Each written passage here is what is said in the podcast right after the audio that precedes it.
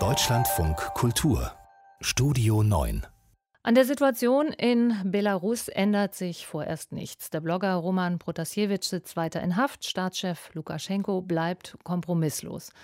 Schon nach der erzwungenen Landung des Ryanair-Jets in Minsk hatte Lukaschenko ja gesagt, es sei sinnlos, Weißrussland herumzuschubsen und damit auch auf mögliche EU-Sanktionen angespielt.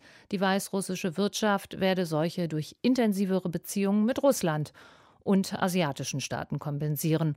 Und EU-Sanktionen gegen einzelne Personen interessieren Lukaschenko sowieso wenig. Die Elite des Landes hat mit Europa nicht so viel zu tun. Bankkonten und Immobilien hat man in Russland. Mit dem russischen Präsidenten Putin hat sich Lukaschenko heute in diesen, dessen Residenz in Sochi getroffen, beziehungsweise sie sitzen vermutlich immer noch zusammen. Florian Kellermann ist unser Korrespondent in Moskau.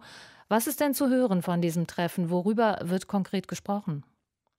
Ja, wenn Lukaschenko sagt, dass es um Wirtschaft geht, das hat er jetzt ein paar Mal gesagt, dann meint er damit auch natürlich, es geht um Unterstützung, es geht um finanzielle, wirtschaftliche Unterstützung von Russland.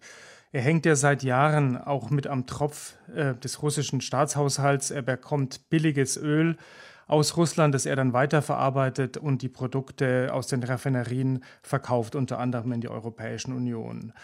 Und wenn jetzt tatsächlich eben harte Wirtschaftssanktionen kommen gegen sein Land, dann wird er noch mehr Geld brauchen. Ähm, Experten sprechen davon, dass es ein paar hundert Millionen Euro monatlich sind. Ähm, Russland hat das Geld natürlich, das ist klar, und Putin kann es ihm geben.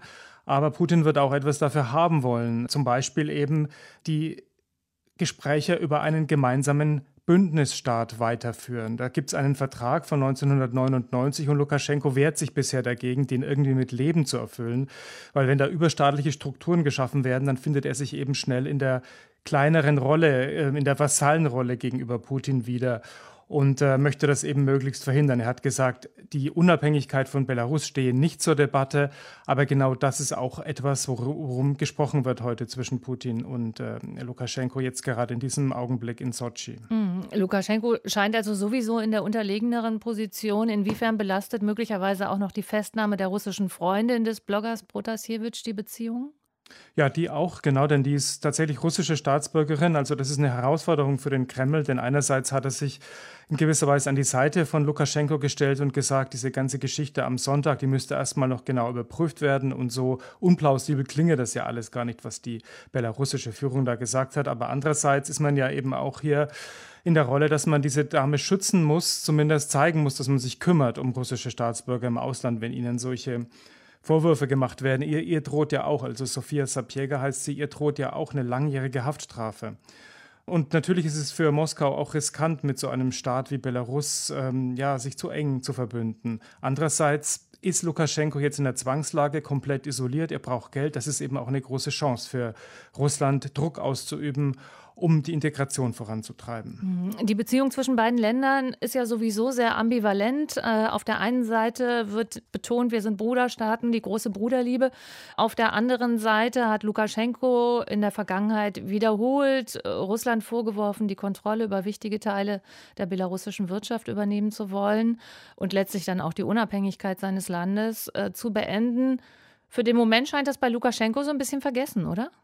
Ja, also das war seine Rhetorik bis zum vergangenen August. Und äh, nachdem dann die Präsidentschaftswahl kam und diese großen Proteste gegen ihn, die ihn ja fast die Macht gekostet hätten. Da gab es eben nur Russland, das ihm die Stange gehalten hat und ihn letztendlich damit auch seine Position mit gerettet hat. Und das äh, hat dazu geführt, dass Lukaschenko seine Rhetorik komplett umgekehrt hat.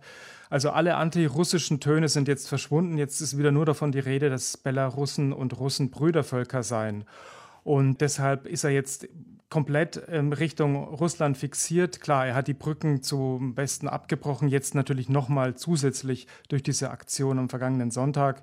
Und insofern hat sich das Verhältnis jetzt äh, mhm. nochmal deutlich verändert seit dem vergangenen Jahr zwischen Russland und Belarus. Jetzt kennt Kreml-Chef Putin natürlich äh, diese Rhetorik. Was glauben Sie, wie wird er sich verhalten?